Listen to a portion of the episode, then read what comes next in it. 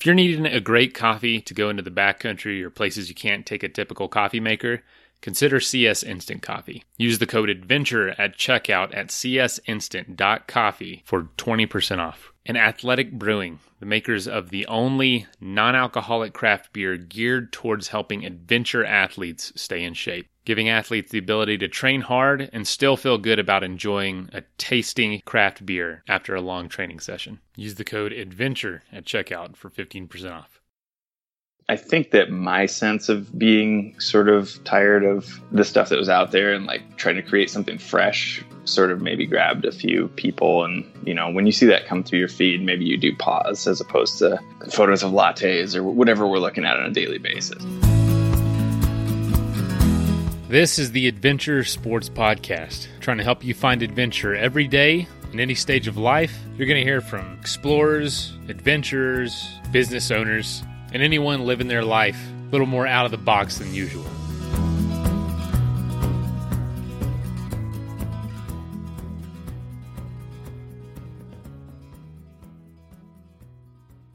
Hey, y'all. Today we're interviewing Brendan Leonard. Uh, he is the founder of the website semirad.com, which is S E M I R A D.com.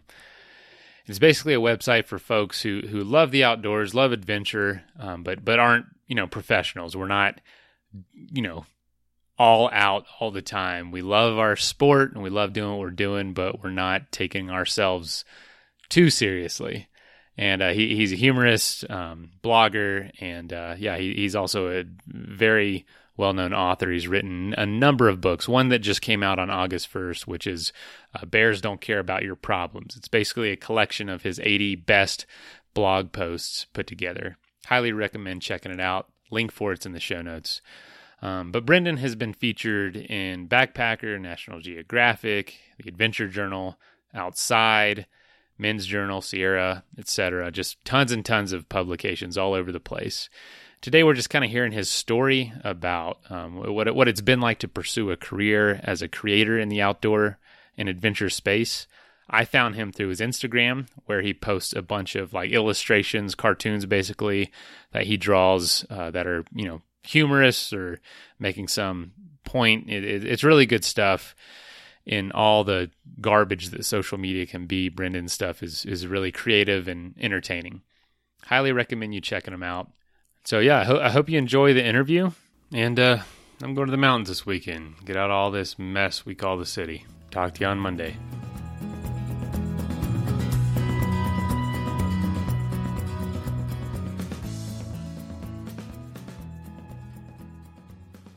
Could you tell us about like you know your background? Um, where were you born? Where were you raised? And how you ended up here? Yeah, I uh, I was born and raised in uh, Iowa, in small towns in Iowa, a couple different ones, and um, moved out to Montana to get a master's degree in journalism in 2002, and then uh, never never went back to the Midwest. Uh, to never moved back to the Midwest. Um, did like a year in Arizona and Phoenix, and then have lived in Denver off and on since 2005 um, minus minus three years where I lived in a van and was kind of all over the West. Um, but yeah, it's it's a good spot. You know, as you know, it's a nice combination of uh, being able to go to the mountains pretty quickly and then also being able to get Ethiopian food. You know. Yeah, yeah, it's true. that's a good point. My wife's a teacher here in Denver, and I think her her class has like nine or ten languages in one class. Oh wow, that's pretty awesome. Yeah, man. So I mean, Denver is a great location, and and you said you know you you moved out to Montana and first had that uh, kind of eye opening experience. I mean, what was that like? You, I, I, assume it was the mountains just blew your mind. Did you ever get to experience that as a kid growing up in Iowa? Yeah, um, and yeah, that's kind of like most of what, my book "60 Meters to Anywhere" is about. Um, I, I, went to had to go to rehab for uh, alcohol uh, abuse uh, when I was 23. So that was the summer before I moved to Montana. And they they took their journalism program took people without with undergrad degrees in other uh, disciplines. So was, I had a marketing degree that I barely graduated with. So they took me, and yeah, I was like, it was probably my first year there was probably the loneliest hardest year of my life, but I was able to get out just a handful of times into the into the mountains and was really searching for something to um I guess, I guess you know like they tell you what you can't do when you're in when you're in uh, like treatment uh, they don't really say here's what you can do uh, which is I, hadn't read very many books about what people do when they're once they quit drinking and uh, how to deal with addiction after that. And I just found the mountains to be like, wow, this is like a completely different life slash identity. Um, this is a thing I can do. Um, yeah, and from there I just kind of did started hiking, started doing a little backpacking, and then got into climbing when I moved to Arizona, and then um, yeah, and then it was just kind of in love from there. I guess in a way it kind of felt filled that void for you. Yeah, I guess so. Was it hard to stay off the alcohol? Yeah, I mean, at first it's like really difficult because uh, you don't really know because everyone around you, it's America, is like drinking for many many reasons. You know, it's like everybody can have a beer at happy hour. You just like you don't really want to go to happy hour because you don't really like to drink one beer. Um, so yeah, it's it's interesting for sure. Um, but it's yeah, I wrote a couple hundred pages about it, so uh, it's it's difficult. But yeah, if you have something else, I think it really helps fill that. So you're not just feeling like you're sitting around doing nothing, watching your life go by. Yes. Uh, I mean, is it hard for you to just continue revisiting that? Do a lot of people bring it up with interviews and stuff like this? No, it's. I mean, by now it's like yeah, it's been 16 17 years since I've had a drink. So yeah, it's been quite a while. So it's, uh, no, it's just I like I've written extensively about it. So I'm sort of like done with that. Not done with it, but yeah, it's, it's out there already, I guess. Yeah. That come from a family plagued with it as well. Um, mm. My father, well, the day he found out my mom was pregnant with me, he had a beer in his hand and he set it down on the coffee table and he hasn't touched one since. Uh, wow. he's like, I got to get my life together. yeah. Good for him. That's yeah, awesome. Yeah. I'm super proud of him. Very, very proud of him. And I, I can't imagine, you know, it'd be a totally different life if he wouldn't have made that decision. Yeah. Or maybe you wouldn't know him at all. You know, yeah. Like I don't know. Who knows where it would yeah. have taken him? It wasn't a good place. Yeah, it's funny. It works for some people, and some people it doesn't work for at all. So yeah, I know like, it. But uh, he does, and he drinks NA pretty regular, which I don't know. And I think I know that can be a slippery slope for some. For him, it seems to keep him kind of on that straight and narrow. Yeah, I mean, beer's an acquired taste. You know, like everything is whiskey, coffee. You know, and just like like I drink a ton of coffee, but I'm in it for the drugs. You know, like I think like, and I've had I've had like two NA beers in my life, and I'm like, oh, I just I don't know. I might as well just drink water at this point. But, yeah, yeah. Whatever. If you don't like, yeah, that's what it is. He likes the taste, but if you don't like the taste, there's there's not a whole lot yeah. of reason to drink beer. No, yeah, yeah. whatever, whatever works, man. Yeah, man. So you, you mentioned moving around a lot, and you know, I know you lived in a van for a while. Um, just you know, what what was that experience like? Is that something? You think that's something every young person needs to go through before finding a place that they like to settle down? Like having this experience of complete and utter freedom? Oh man. If you're if you're that lucky and you can actually pull it off yeah. But i mean I, mine was sort of a convergence of being a, a job where i could work from the road and then yeah like a breakup. I like took off and um so it worked out. But i think it's a cool way to see the country. But to to be honest, before I did that, I had been you know traveling across the U.S. across the Western U.S. just on my own. Like I had a job where I had three full weeks off a year. Um, they just shut the it was a nonprofit, so I wasn't making very much money, but they would shut the nonprofit down for uh, a week at during the holidays, and then a week in the fall, and then a week in the spring and then we we worked the whole summer. So, and then during the summer, I would be sent away for a week to go backpacking with uh, inner city youth, uh, and so I had these two big, you know, seven day chunks. Well, nine days if you count the weekend on each end to work with. So I would, you know, be in my my car packed and be like, man, I'm gone, I'm out of here, and take off. Um, and we we had a little vacation on top of that too. So it was I had been all over, you know, to the Grand Canyon a couple times and all over Utah and Wyoming, and uh, had you know spent a little time in Montana, so really got to see the West through a lot of just the freedom that job allowed.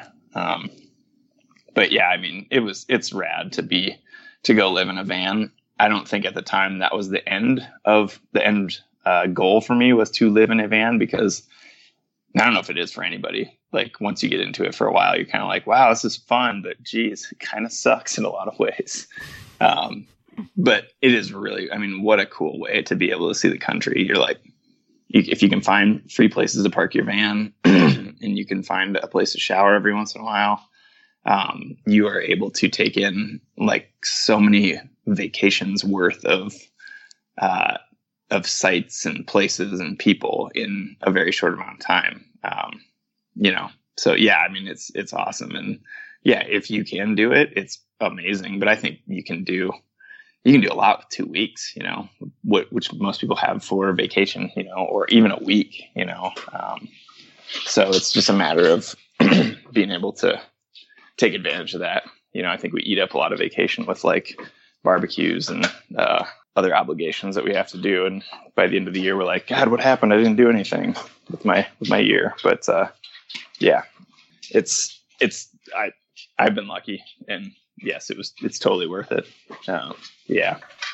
We on this show we actually talked to a lot of people. This is what the, your episode's going to be. It's kind of a life outside the box series where like people just doing things a little differently and we've talked to so many families with like teenagers who are choosing to live full time on the road. Mm. And it seems to be this, you know, kind of renaissance of people who maybe didn't get the opportunity in their 20s and early 30s to now do it with the family, which seems honestly super daunting to me, but they're making it happen. And there's people we've talked to that's been on the road for like five years with kids and they love it.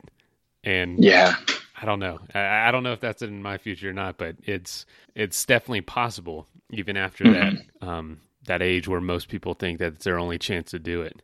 Yeah, yeah, with it, like with the kids, and you know, I mean, how many memories are, are kids going to have from that period? I don't know, but it's pretty cool. Like it's it's a great way to see a lot and understand how big the world is. I think for for one thing. So yeah, you run into people doing that, and you're just like, wow, this is something that was not. And my parents were not able to you know, financially we would never been able to do that. Um, or maybe would never so, even want to. Yeah, I wonder. I should ask him about that actually. yeah. Oh man. So so you know you, you, during all this you you get into climbing at some point. You're around the country. You're climbing. Is that kind of your biggest passion in life? Um, that and the work you were doing uh, with the nonprofit. Uh, it was, you know, and I haven't been climbing much for about the last three or four years. Um, it was yeah, it was like the thing that got me like gave me my like what I thought was an identity. You know, when I when I quit drinking and was like trying to figure out who I was.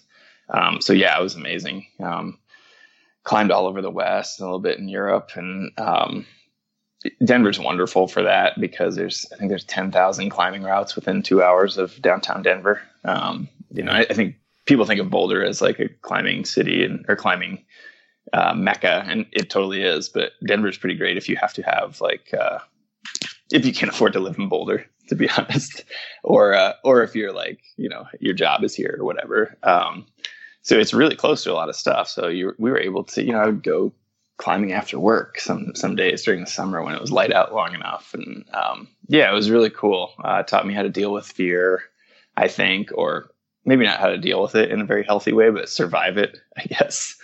Um, and it's a great way to see places. You know, I think everybody, if you look at it, a lot of people have different reasons they travel or different sort of ways they go places. You know, there's a group of people who, um, I think they're called the extra milers. They try to, you know, ride on every uh, mile of uh, Amtrak railway. Um, Never heard of that. right. Yeah. So, and there's there's people who visit all the state capitals, and there's people who try to climb all the state high points, and it's like this this way of sort of motivating yourself to get out there. And you know, climbers see way different parts of the world than other people, and uh, people who go to Comic Con, you know, in different cities see different parts of the world, or people who go to visit every baseball stadium or follow Phish concerts or whatever. You know, like that's we're all trying to we all have this little niche that we do uh, not all of us. Some of us have this niche that we do and climbing just became that for me you know where you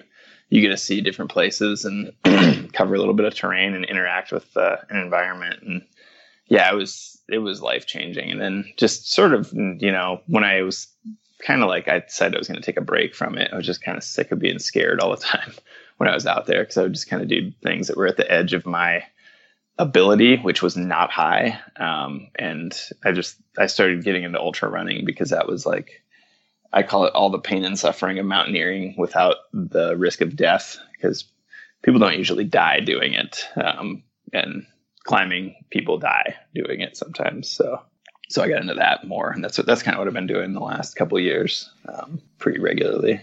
You seem to have a, a kind of a love and hate relationship with running too or just everything. Yeah, everything. Okay. really, yeah. yeah. I, I, mean, what are what are things we really really love? You know, ice cream, sure. You know, but even that can be bad for you if, if you get too much of it. So, yeah, I mean, I don't know. I, I think there's just like a gravity towards doing hard things. You know, um, and that and trying to find growth through that maybe. So, whether they're hard physically or mentally, um, you know, it's it's all sort of the same theme for me. You know, it could be public speaking, which I hate too, but I try to do a lot of to get rid of that fear and get better at it, I guess. So that's interesting. Yeah, you mentioned you know traveling to climb. I've always been kind of pondered, uh, perplexed by that. I mean, I I love to bike pack. I, that's what I've kind of just mm-hmm. that was my adventure resume is just bike packing trips. Um, which to me is like it's a, it's a journey, it's a venture. It's like riding a horse across the west or something, or, or like mm-hmm. tra- you know like a through hike. It, it makes sense to me. Whereas mm-hmm. like destination climbing, like what about it? It feels to me because I'm not much of a climber. Um, kind of trapping like okay i travel to be on this rock for like six days spending time and time doing you know practicing these moves or this pitch or on these boulders I don't know. It's, I guess it doesn't feel that for someone who's really into it, but it has always seemed like that on the outside looking in. Like, ah, oh, you go yeah. there and you're just stuck on this rock for a week.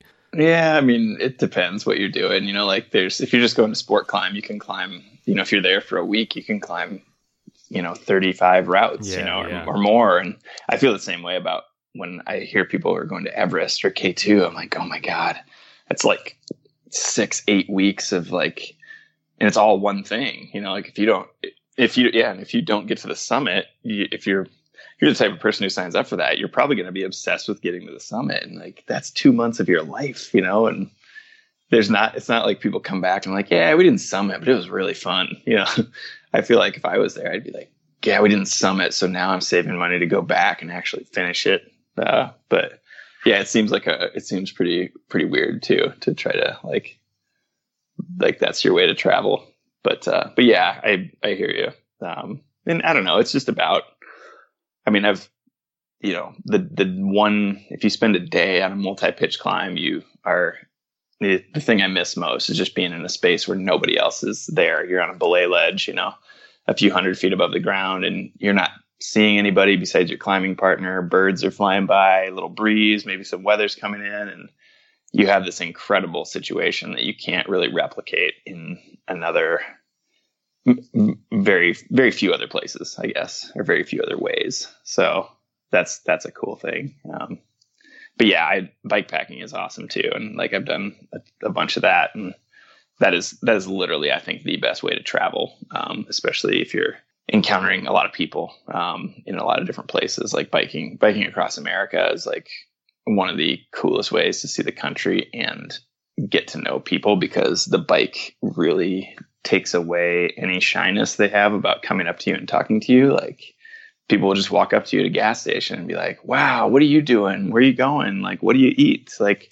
how far do you ride each day? And then you get to find out a little bit about their lives in whatever town, you know, even if they've never left like a 20 mile radius of that place, you get to chat with them and find out what life is like there a little bit. And they nobody ever comes up to you you know if you're in a car at a gas station and like ah oh, wow what kind of car is that? Where are you going? You know it's like yeah i'm going to work. Cool. You know?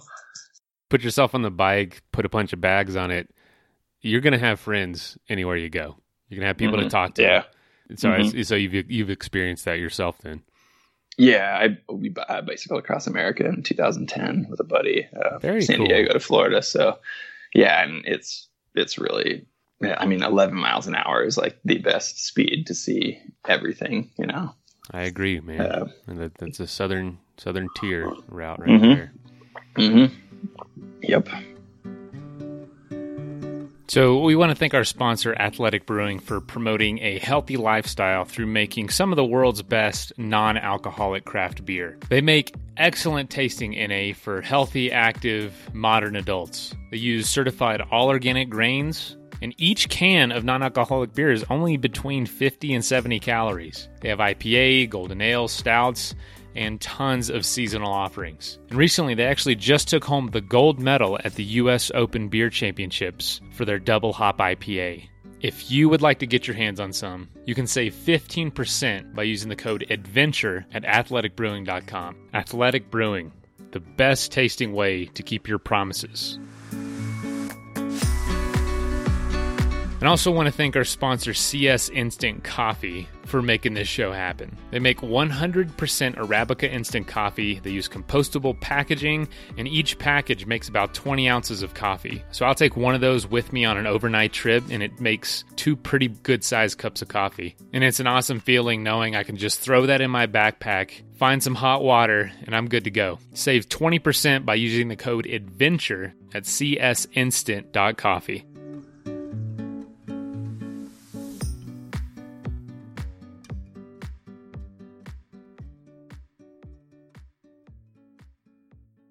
You're getting in my bread and butter right there, man. I love God. There's I, I I'm a huge proponent. I don't think there's a better way to travel. Walking is a little too slow, and I hate not take. I hate just not being able to just chill on the downhills. Like down a Mhm. mountain is painful. It, it's it's drudgery, really. And with the bike, it's like finally this this payoff. And like you said, I, it's something that a lot of people don't expect when they travel by bike is you meet the most interesting people because they're going Yeah. to be the, the ones most most willing to talk to you is the most interesting people in whatever town you're going through and you stay in great shape and can eat a bucket of ice cream when you get when you get to your tent at the end of the day Exactly. Yeah. lose weight Yeah.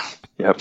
so where in this journey did you start start writing i know that you had a degree in journalism but where, where did it become more more of what you were doing Yeah, the uh, I mean, as one of my classes in for my master's degree was a magazine writing class, and you had to get published um, to pass the class. So um, you can imagine you were trying to get published in like the magazines you'd heard of. But uh, actually, a friend recommended I try to get published in a very small magazine called Idaho Magazine, and that was like 2004. And I was like, okay, I had taken a road trip, just a really quick 36 hour road trip around Idaho, and wrote a piece about that for this magazine and got forty dollars. And the next year, I think my freelance income was hundred dollars, uh, and then the next year is twelve hundred, and then after that, you know, I just kept, I just kept working in my, you know, I had day jobs for what the first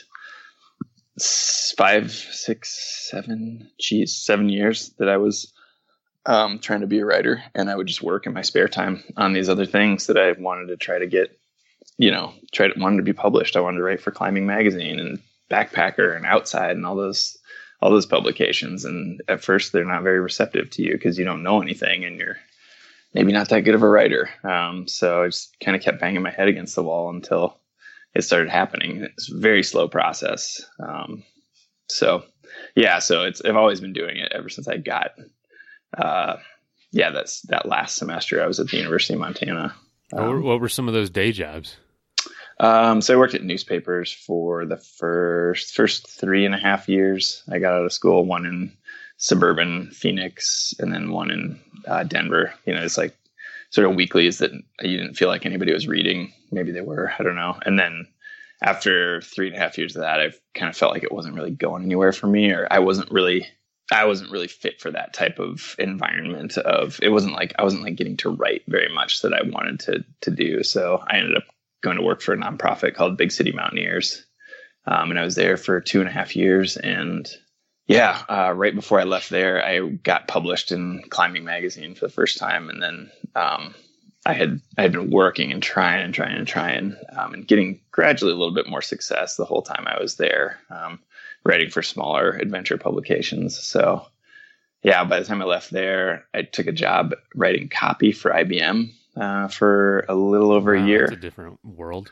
Yeah, I was a was a friend who connected me, and he was just like, "This guy can do this," and I think he can do this. And yeah, it was a great job. Um, really it was like i mean if i wasn't into adventure writing i would still be doing that it would it was it was a really great thing to be able to do from home to be honest. But uh yeah and as i did that job from home i was able to just grow the the side. I did my started my blog in 2011 and that started growing. And then finally there was enough work where i said i think i'm going to make a go of it. Uh, and that was 2012 uh decided to try to do it full time and for about three or four months, I was kind of not sure if I had made the right decision, not really sure if I was going to have enough money coming in. And then um, things really started happening after that. And yeah, it was, it was great.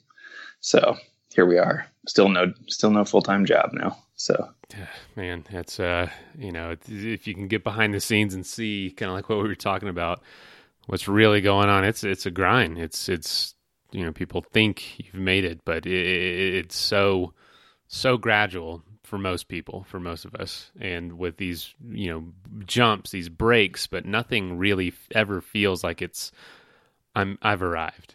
It's always I'm no. sure it feels a lot of ways like you know day one, like you first published in Climbing magazine. You, you probably felt like I've made it, and then you didn't realize it was another you know oh, huge no. struggle yeah. up until where you are today. Yeah. Uh, you know, your your blog is one of those things I've always read. I've never heard it said out loud. How do you pronounce it? Semi rad or semi rad? Whatever you want. I, I say I say semi. I don't know if that's correct. That's not, how I read it in my head. Semi rad. Okay. Yeah. Okay. There you go. Yeah. What, what, what does the name come from?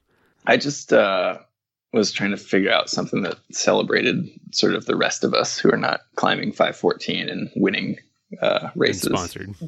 Yeah, and there was there was a book called Semi Tough that I had seen in a bookstore when I was a kid, and I've never read the book still, but I, I just remember the cover. I was like, that's kind of a good combination of words. And Semi Rad is short. It was available on Twitter. You know, um, easy to remember. The URL was available, and uh, it just seemed to capture like what I was talking about. So, um, yeah, it was. I think I bought the URL for twenty five bucks in 2011 2010, late 2010. Yeah. And then just kind of decided I was going to post a blog every week and see what happened. And, um, until I got tired of it or something good happened out of it. And it started happening pretty, pretty quickly. Like I would say in the first four or five months, um, people started getting sort of into it and sharing it and making it worth my, my time, I guess. Did that surprise you? Um, yeah, not I don't know, not really. I hoped it. I hoped somebody would notice. I mean, it wasn't like I don't know. You, you never like. I don't think. I think some people have viral success, and for me, it's just been like small, slow growth for years and years and years. Like even even my Instagram is like takes forever to. I don't get these like big hits of people very often. It's just like slow, which I think is sustainable growth um, to me, where instead of people just discovering you one day, like a million people discovering you, I don't, I don't know that those are fans that will stick around for, for long. Um, just because, you know, they're like, it's like if you offer free beer at your bar and you have, you know, a thousand people show up on a Saturday, how many of those people are going to come back the next Thursday? You know, like when you don't have free beer. Um, that's kind of what I think about it as. Um, so yeah, it's just like, yeah, like it's a grind. A friend of mine compares it to Andy Dufresne digging a tunnel with that geologist hammer in uh, Shawshank Redemption, you know, and I think, I think that's completely uh, accurate metaphor for it, you know, Absolutely. can you dig a, can you dig a hole with a spoon basically? is what you're talking about. And so. I'm like, well, why would you want to do that? but you know, yeah, we do. Uh, yeah, we do. Yeah, man. I that overnight success is is deadly. I, I love I love basketball, um, the basketball culture, but I see these kids just literally get you know drafted overnight and they're ruined because they're 18, 19 years old and immediately treated like they're you know CEOs of a company and Yeah. it just totally obliterates their who they are. And I hate that in that slow, steady growth. Uh, yeah, like you said, so much more sustainable. Um, you learn so much more. You know your craft so much better. Um, and honestly, it's probably a lot more rewarding than overnight success. And you get to really be secure in in the foundation of who you are, rather than just being thrown into the spotlight and you know who knows what could happen to you with with with the money and that much success it'd change anybody Yeah, it's like LeBron. Uh, it's like one of the few cases of you know big overnight success like that, and the the jury's out on a lot of a lot of people who like Lonzo Ball. I guess would be good. Like, how's he gonna do? Um, they're so you're so young. I just like I think about. I was just an idiot when I was 18. You know, I was an idiot. And, I was an idiot until I was 27, I think, and you know, I can't imagine being having that much success in that short time. And yeah my ideals like i look at zion he's like you know supposed to be the next lebron and i just think oh lebron's just god he's such a great example of like a lot of things like wow he's survived the success no scandals no you know seems to be a good dad Mhm. had no figure of a father himself crazy mom yeah, God, I hope Zion survives this, man. They're just treating him like, I mean, he's freaking 19 years old. I was, yeah, like you said, an idiot. What I thought, I remember sharing some of my ideals with my dad at 19 and him just thinking, you are an idiot. I'm like, that's just what I think is true at the time. And looking back, it's like, yeah, that was a pretty stupid thing for me to say. But, yeah, you know, how was, how was I supposed to know? yeah. And we, you didn't even have Twitter. You know, you didn't have like hundreds of thousands of followers on Twitter at that point. Yeah, it's it's actually yeah really nice to not have grown up making stupid mistakes like with, that are very visible to the public and screenshotable. You know. Yeah, man. So one thing, you know, it, you know, semi rad, I guess, was kind of like a creative outlet with this what seems like a really dry IBM job that you say you know really enjoyed, um, and it took off. Semi rad did. When did the illustrations be car- start becoming a thing, and, and why? Why did you move in that Mm. direction? Was that just a unique expression outside of just words that you could share some ideas, some jokes? I started do, I did a couple flow charts on my blog, um, which the which became probably a couple of the most viral things I've ever done. Um, like had shared uh, a couple thousand times that that really drove traffic to my website. I think they're probably a couple more of the more popular blog posts I've done, but they also just get stolen. Like people just screenshot them and then put them on their own thing and don't credit you. Um, and they were very low low tech. Like I literally sat down in a coffee shop and drew one on a piece of like typing paper or printer paper and would take photos of them. They're not even good photos. You can barely read everything. And I started, I was kind of like on Instagram, I was drawing a few charts or just drawings of like things on graph paper um, and in little, you know, like little field notes notebooks. Take a photo of it, post it, and it did okay. And at the same time, I was getting kind of bored with all of our nature photos. It was just like, okay, I don't, you know, are we like it's cool when it's just your friends, but you start following more than your friends, and you're like, okay, we're just doing. I, I just didn't. I didn't really. It wasn't really capturing my attention anymore, and I started following all these New Yorker cartoonists and other cartoonists, and so then my feed became this just source of laughter for every. You know, I would scroll through and just be like, this is great. You know, this is like I'm getting to read these jokes on a, on a you know most of my feed is these jokes, which is fantastic. And I wasn't bored with it anymore. Oh, I yeah. thought I can't really draw, but maybe I can do like charts, I guess. And so I bought an iPad just to make it a little bit more professional looking and then potentially, you know, have the actual files to be able to, I don't know, print off or make prints of or make t-shirts out of them or something like that. And I mean, to this day, I only know how to use one paintbrush in the program that I use, and it's the same thickness, and everything is the exact same. And I'm like, this is all I can do, really. Um, so it's I still can't can't draw at all. If I draw something for my blog or, or Instagram and it looks like I drew it, it's like I traced it. You know, I found a photo on the internet and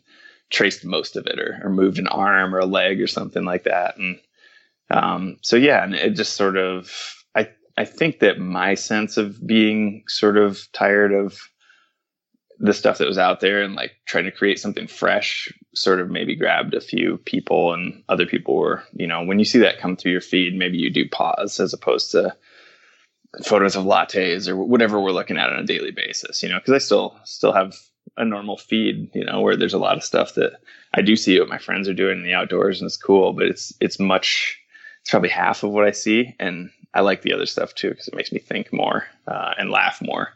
Um, because it's you can't really make a, a, photo that funny to a general audience. You know, if you yeah you can in a caption maybe, but uh, it's the the visual joke is so quick to deliver. Um, so it's been I've been learning as I go, and you know what works and what doesn't, and what I'm good at and what I'm really terrible at and should never do again. Um, so yeah, it's been fun, and that's the same thing. It's like very slow growth, and still I see a lot of other people who have the same sort of accounts where they draw stuff and um, whether they're objectively better or worse than mine, I don't know, but um, I think they post more and see more growth out of it. And I just don't have time to do a post every single day, which is what the Instagram algorithm rewards. I like, I do like three a week, and like that's my limit, and I'm okay with that. You know, it's like I can't really be like trying to come up with seven drawings a week for for no money. You know, um, so it's it's been super fun though. Like it's I think if people find out about me nowadays, it's probably through that. So it's getting harder and harder to get people to read anything that takes more than 10 seconds, which is a shame, but that's that's the way the world is right now, I guess. That instant gratification. I know when I scroll yeah. through my feed, I'm, I, I enjoy seeing anything from you, from the Onion. Follow oh, yeah. a couple other just joke, you know, stuff, some mm-hmm. basketball stuff, and then just tons and tons of pictures of Photoshop landscapes with beautiful women, you know, facing away from the camera. I mean, can can we have any more of that? It's kind of like when you go in OR. I don't know what it was about this summer, but I was like, can anyone else make a water bottle here? Like, there's 400 companies selling colored water bottles. How is there a market for all these people? and then I, I think about the same way with these Instagram models and I so so when I am scrolling, I, I, I can you know obviously your stuff is branded. It's that yellow, um, that yellow title box mm-hmm. with some you know primary colors and a white background. It's it catches your attention for sure. Yeah, hopefully. I mean, I don't know. I'm just trying to make people laugh, right? And like, I guess that's or think a little bit. So hopefully that happens. And yeah, I don't know. It's it's such a hard thing to yeah, water bottles, what a market to break into. I mean, that would be tough, right? And then you have overhead too. You're yeah. like, we're going to make these water bottles and then try to sell them, or I don't know how that stuff works. It's terrifying to me. And like, oh, yeah. buying an, buying an iPad is very low, um, very low commitment. You know, if this doesn't work out, I can just watch movies on this thing on planes or read, you know, Kindle books or whatever. So it's like that's fine. And so I, I think that's another thing that people appreciate is your it seems like you know yeah because i know you have a really long-standing relationship with like um, outdoor research uh, mm-hmm. uh, and it seems a lot of this is just kind of not i'm not going to say come into your lab because i know you're not i know you're working really hard but you're also not it almost seems like you don't have an obsessed uh, view of what this is supposed to be and i'm going to get there no matter what it's kind of like let's see what hmm. happens let's see what works and what doesn't but i'm flexible for you know what this looks like in the future and and what kind of takes off and what what doesn't. Oh man i think i think you kind of have to be like that nowadays. Like you kind of have to be able to pivot and evolve because everything is evolving so quickly you know? Like we've already social media platforms that have like become huge and then gone away you know? Like they're they're no more. So you kind of have to either diversify or you know think about how can this work in a different format that people will actually like or how do you stay relevant i guess? And my my favorite seth godin quote is something to the effect of start small start now. You can always go big later. Um, and it's you know it's it that's the way i've sort of done everything like a small thing frequently on a regular basis. And then you look back a year later and you're like wow that became something you know? Um, that's a thing as opposed to you know, sometimes people will say we're launching this today and I'm like, I have not had success launching anything. You know, it's like it's not so much a launch as you're like pushing the car to get it started, you know, on a downhill and then it starts and then it starts rolling. You know, it's like it's such a slow growth for everything for me, and um, the the word launch doesn't really work in my in my the way I do things, I guess. So I don't know. I don't know. I think people have different uh, different resources too, where they can launch something, and it's like they have contacts or friends who are a big deal, and that can help you launch something. And I'm kind of like, yeah, yeah, this is I'm doing this thing right now. It's little. Uh, if you like it, share it, and you know the people who like your stuff will share it with their friends, and maybe they don't have five million followers, but maybe they have 200, and maybe three of those people like it, and they'll share it with their hundred followers or whatever. And you know, it's like it's sort of a slower, smaller way to do that. But yeah, it's I just I don't know how to do.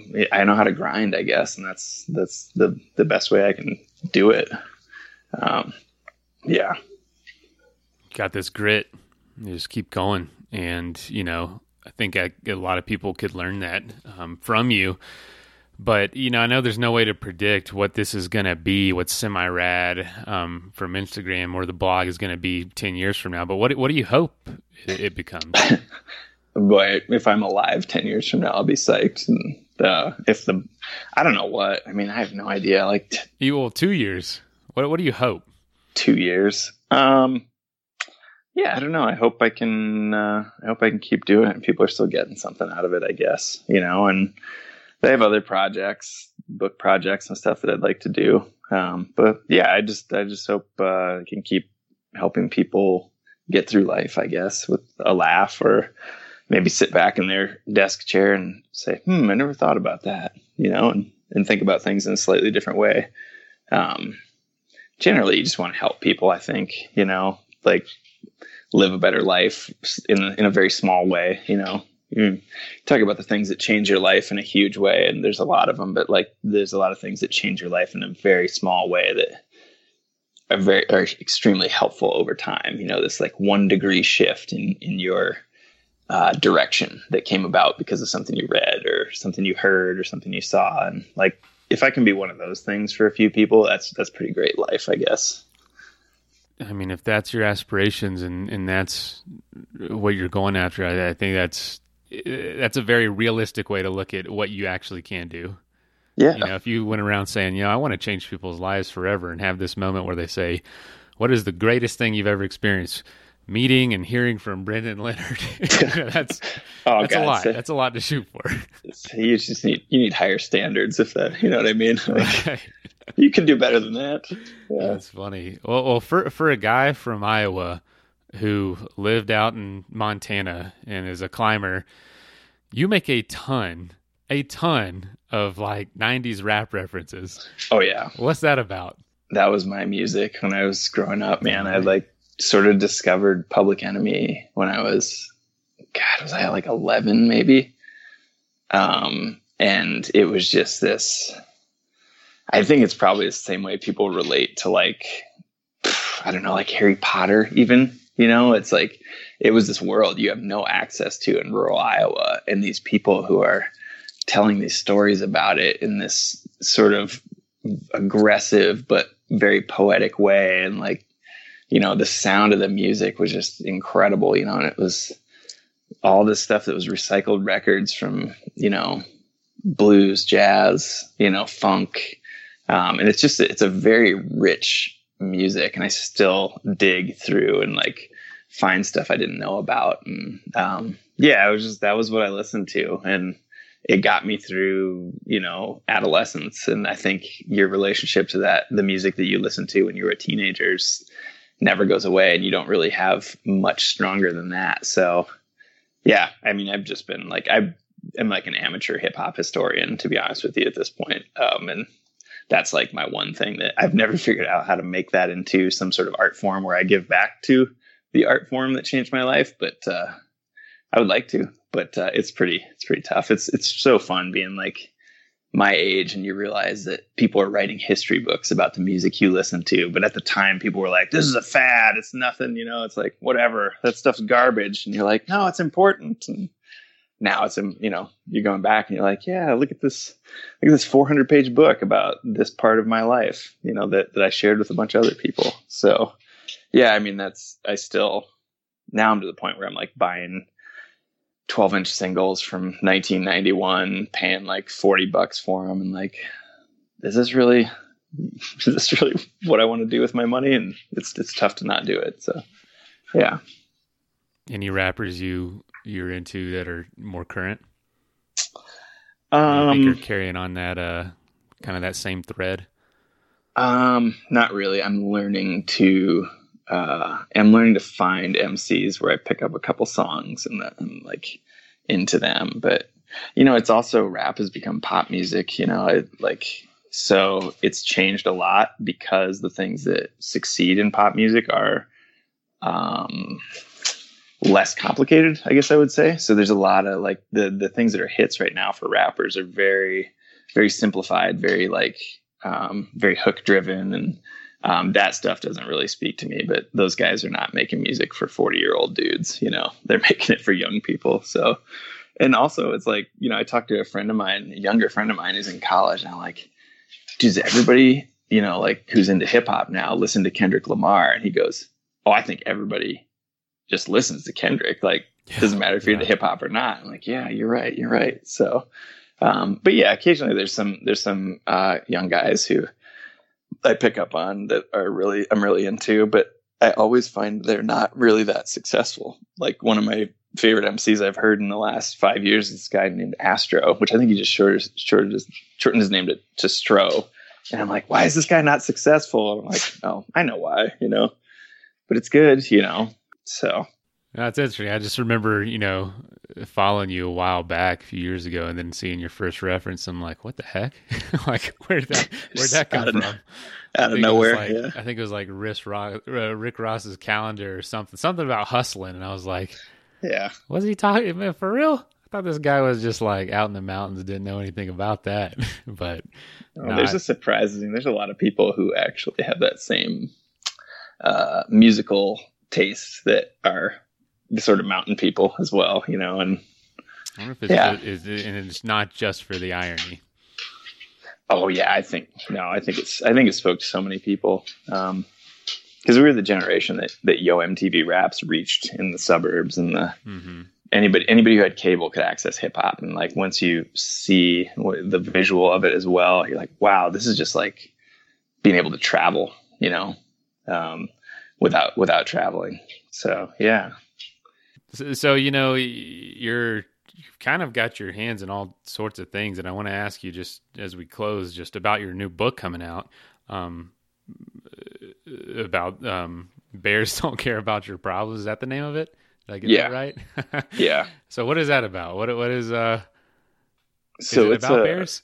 well, that's that's the so it's a collection of 80, 80 blogs that were very that were the most successful or best known from my blog for the last eight years. So, and the the one of the essays that's in there is called "Bears Don't Care About Your Problems." So, we titled the book that, and um, seemed to be seemed to be a good one. Um, and yeah, it comes out August first, and it's I just went through and you know kind of looked at what people liked and what I liked, and put all the uh, essays in a book for for the most part, which is for the most part, it's chronological. Starts at the beginning and ends uh, more recently. Um, but Mountaineers Books uh, decided to publish it, and it's yeah, it'll be out in a couple weeks here. And we did a, a little book trailer, which is a live reading of that title essay um, on a stage uh, with my wife in a bear costume uh, next to me um, in a rented, smelly bear costume.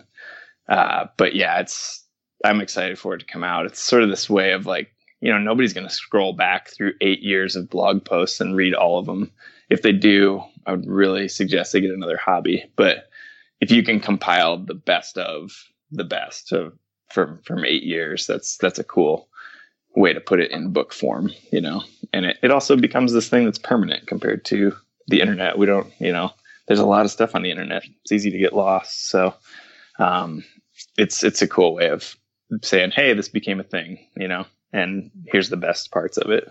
Awesome. And where can people find that?